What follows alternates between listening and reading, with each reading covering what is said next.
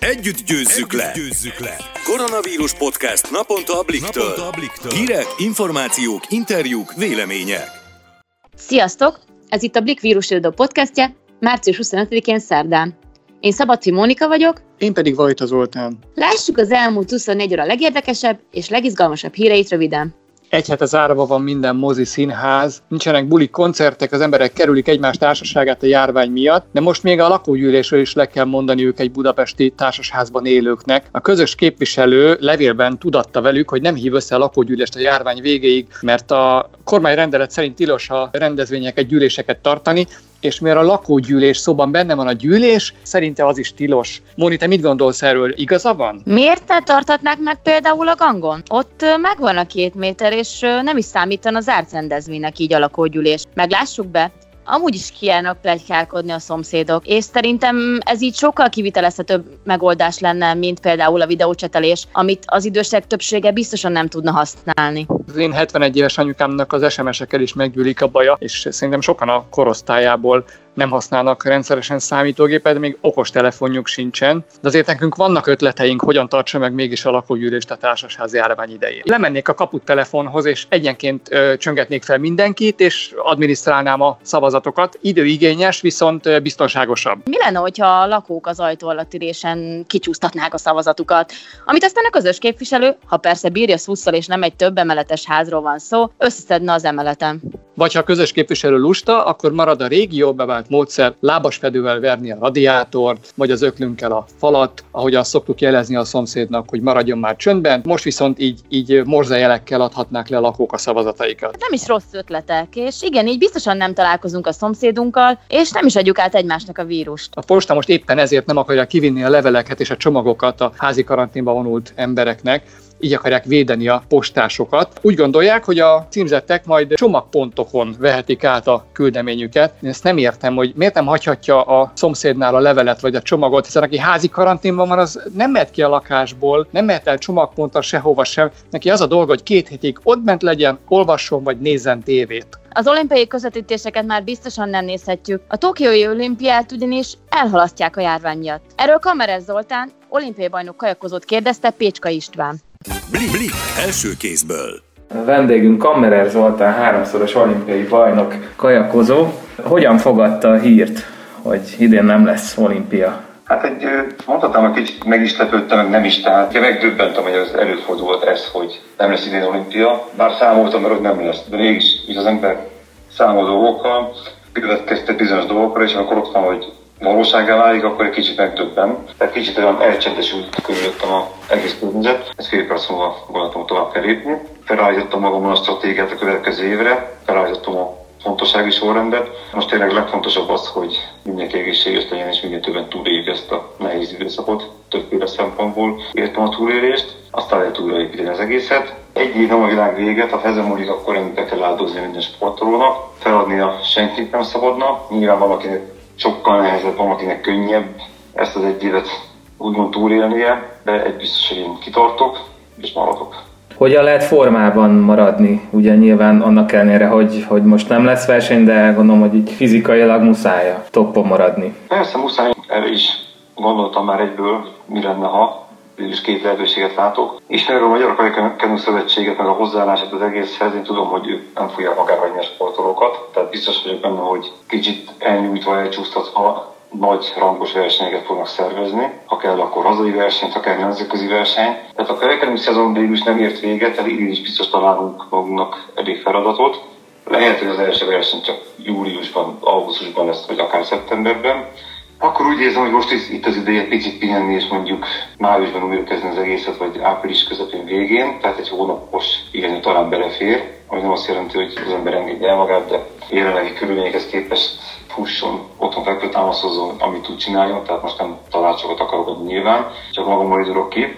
Viszont ha minden kötés szakad és idén semmilyen versenyt nem rendeznek, akkor én azt mondom, hogy én nem fogok megállni most, hanem július közepéig, 10-12 hétig még végighajtok minden edzést, naponta kétszer is. Aztán lesz egy nyári szünetem, ami nem volt 34 éve, és a nyári szünet végén szeptemberben teljesen kipihenve, új erővel újra kezdem a reményeim szerint, mert egy egészséges világban, újra egészséges világban a edzéseket, szeptember közepén elkezdem, és akkor az a lendülettel elmegyek egészen tavaszig, ahol kiderül, hogy számunkra lesz olimpia, avagy nem. Tehát ez most a hirtelen tervem, ezt a két opciót látom magam előtt, de hát nyilván, mint tudjuk, látjuk, óránként változik a helyzet, tehát bármi előfordulhat még. Sportolóként mennyire nehéz azt elfogadni, hogy, a, hogy az emberen kívülállók miatt nem tud részt venni egy viadalon? Azt gondolom, hogy most nehéz, de amikor majd remélhetőleg száz év múlva visszagondolok a pályafutásomra, akkor azt fogom mondani, hogy ez is kellett ahhoz, hogy teljes legyen a kép. Tehát kellett hozzá egy ilyen szituáció is, nem mondom, hogy pályakezdőként ilyen könnyen beszélnék róla, de azt mondom, hogy egy élsportolónak, egy sportolónak, akinek ez az élet és az a dolga, és nincs más az életében, neki tudni kell alkalmazkodni ehhez is, hiszen ez nem egy olyan, hogy egy sérülés is, amiatt kell lemaradni, azt szerintem sokkal rosszabb, de ez nem az a kategória, hogy lemaradtunk róla és elmaradt, mint mondjuk a 84-es olimpia, sokaknak fájó pont, ez viszont hiszem, hogy keserűséget fog okozni, de nem ez fájó pont senkinek egy 10-20 év múlva, ez egy éves csúszás. Mi pedig bízunk benne, hogy az olimpiai formát sikerül átmenteniük a sportolóinknak a következő évre. Most pedig hallgassuk meg, hogyan telnek Belki Krisztiánék mindennapjai a karantén alatt. Lasányi Csaba beszélgetett az olimpiai bajnok tornásszal. Blik, blik, első kézből. Vendégünk Belki Krisztián olimpiai bajnok tornász, aki egyben édesapa és a Debreceni Egyetem sportszervező szakos hallgatója is. Feltehetőleg ebben a nehéz időszakban a négy fal között sem unatkozik. Mivel telnek a napjai? Igazából unalomról nagyon nincsen szó, hiszen ugye hat éves most már a kislányunk Lia, és, és azért nem könnyű egy hat éves gyereket lekötni, nyilván, nyilván egy gyereket sem könnyű, saját magunkat sem könnyű felnőttként lekötni, de, de van egy napi rendünk, amit úgy próbálunk betartani, és, és akkor igazából így ebben mindenkinek belefér a saját olyan dolga, ami segít így átvészelni a napokat. De igazából a legnagyobb áldás szerintem az, hogy együtt vagyunk mind a hárman. A szakdolgozatomat írom, úgyhogy, úgyhogy én is eléggé be vagyok ilyen szinten havazva. Mivel Liával ugye most már előkészítőre járunk, hiszen szeptembertől iskolás lesz, ezáltal azért őnek is elég sok, elég sok olyan házi feladata van, ami még nyilván egy picit játékosabb, de azért már az iskolára próbáljuk rávezetni mi is ezzel, és hát nyilván a suli is küldi nekünk folyamatosan, illetve még az óvoda is, ahova, ahova járunk, küldi folyamatosan a, a napi dolgokat, hogy mit, miket és mik lennének a tervek, hogyha bent lenne az oldalban, illetve mik lennének az előkészítőn a házi feladatok. Úgyhogy, úgyhogy elég sok mindent kell csinálni, de, de nyilván ezt is, ezt is meg lehet oldani és lehet élvezni. Mi az, amihez így kikapcsolódás gyanánt tudnak nyúlni? Az a szerencsénk, hogy kertkapcsolatos lakásban élünk, és, és így van egy saját kertészünk, ahova ki tudunk menni, hogyha jó idő van, bár az elmúlt két napban nem igazán a jó oldalát mutatta az időjárás így március közepén, de ha ki tudunk menni, akkor, akkor tollaslabdázunk, most már a gyerkőc is megtanult egész jól tollasozni, úgyhogy vele is élvezett játszani, van hát egy pici játszótér neki, úgyhogy uh, így tud hintázni, kötelet mászni, van egy, van egy 8 hónapos angol boldogunk, akit muszáj fárasztanunk ezáltal, ő is kint van velünk a levegőn, úgyhogy elég sok mindent tudunk kint csinálni.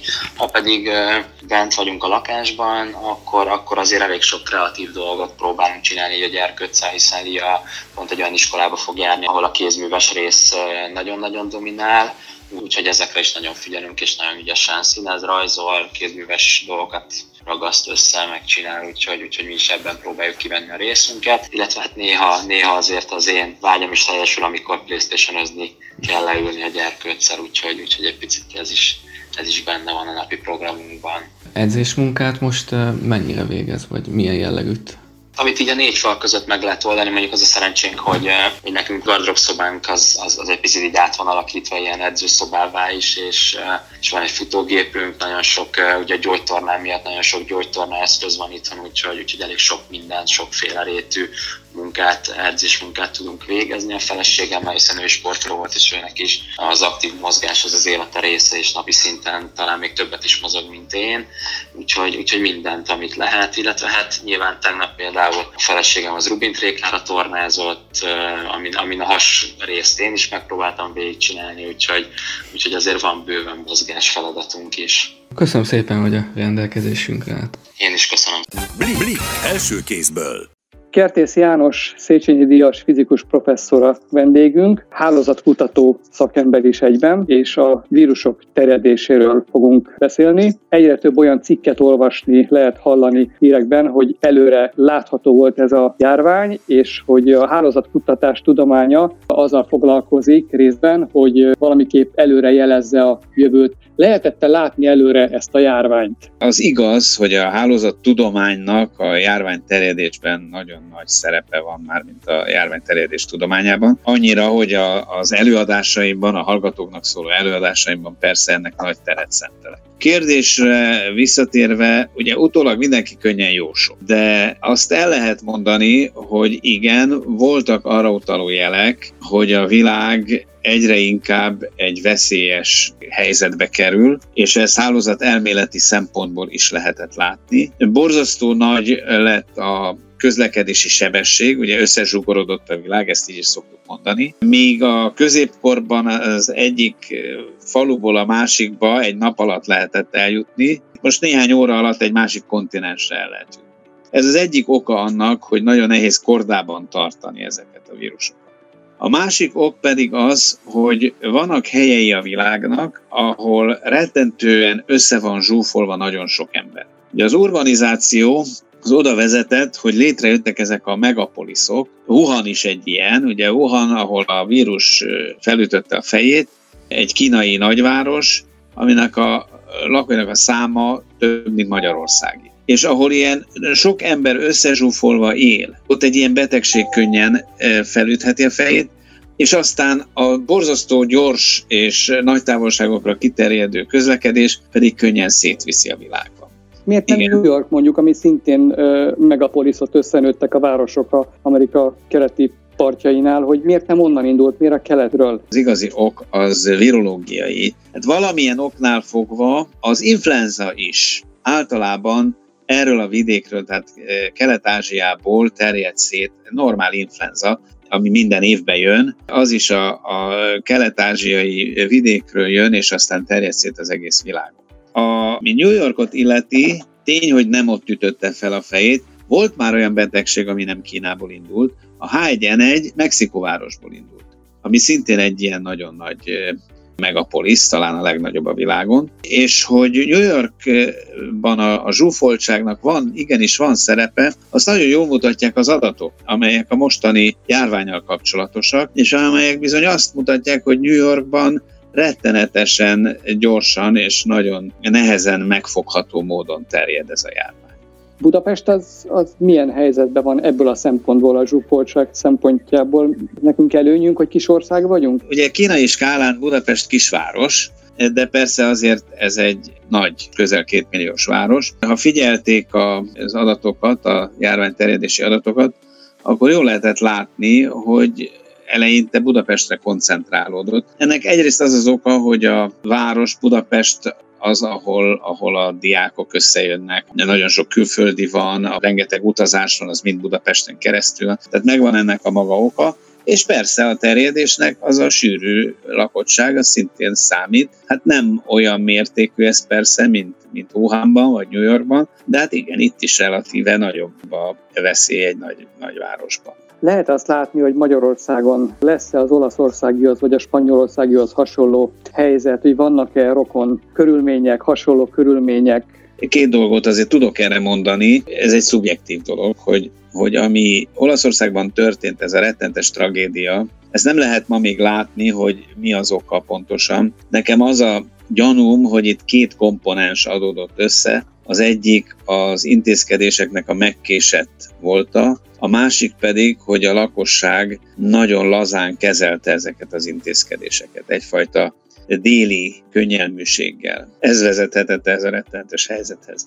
Azt el kell mondanom, hogy én ugye nem vagyok abban a helyzetben, hogy, hogy ilyen jóslatokat tegyek, de a hálózat tudomány egyes művelői, például a bostoni csoportja egy Veszpinyáni nevű kollégának, vagy, vagy egy berlini csoport, ezek nagyon komoly lépéseket tettek abba az irányba, hogy éppen ilyen jellegű jóslatokat lehessen tenni. Nagy sikereket is könyvelhetnek el ezek a csoportok már korábbi járványok idején, Azt tudni kell, hogy ahhoz, hogy jóslatokat tudjunk tenni, nagyon pontos adatokra van szükség. Ezek a számítógépes szimulációk, amelyek hogy úgy mondja, megjósolják a jövőt, tehát előrejeleznek, nagyon hasonlóan működnek a meteorológiai előrejelzéshez. A meteorológiai előrejelzés egy borzasztó komplikált problémában próbál a meglévő adatok alapján a jövőről valamit mondani, és minél pontosabbak a mostani és az elmúlt időszakra vonatkozó adataink, annál pontosabb jóslatokat tudunk tenni. És ez így van a, a járvány terjedésnél is, és hát itt persze, hogyha olyan a helyzet, mint mondjuk most Magyarországon, ahol maga a miniszterelnök elismeri, hogy a nyilvánosságra hozott adatok köszönő viszonyban sincsenek a valószínűsíthető tényleges adatokkal, akkor nagyon nehéz bármit is mondani a jövőről. Általában a jövőről az kijelentően említette, hogy a globalizáció miatt lehetett arra számítani, hogy előbb-utóbb ilyen hatása is lesz, hogy ugye a világ globalizálódik, mostantól együtt kell élnünk azzal a tudattal, hogy ilyen járványok újra és újra felüthetik a fejüket, amikor néhány órán belül pillérekért elutazhatunk a világ egyik pontjából a másikba. Gyakorlatilag nincsenek országhatárok, nincsenek távolságok, és a vírusoknak sincsenek kezd vár ránk a jövőben? Azt hiszem, hogy kinevetnének, ha azt mondanám erre, hogy nem, nem, ez volt az utolsó járvány, soha többé ilyen nem fog előfordulni.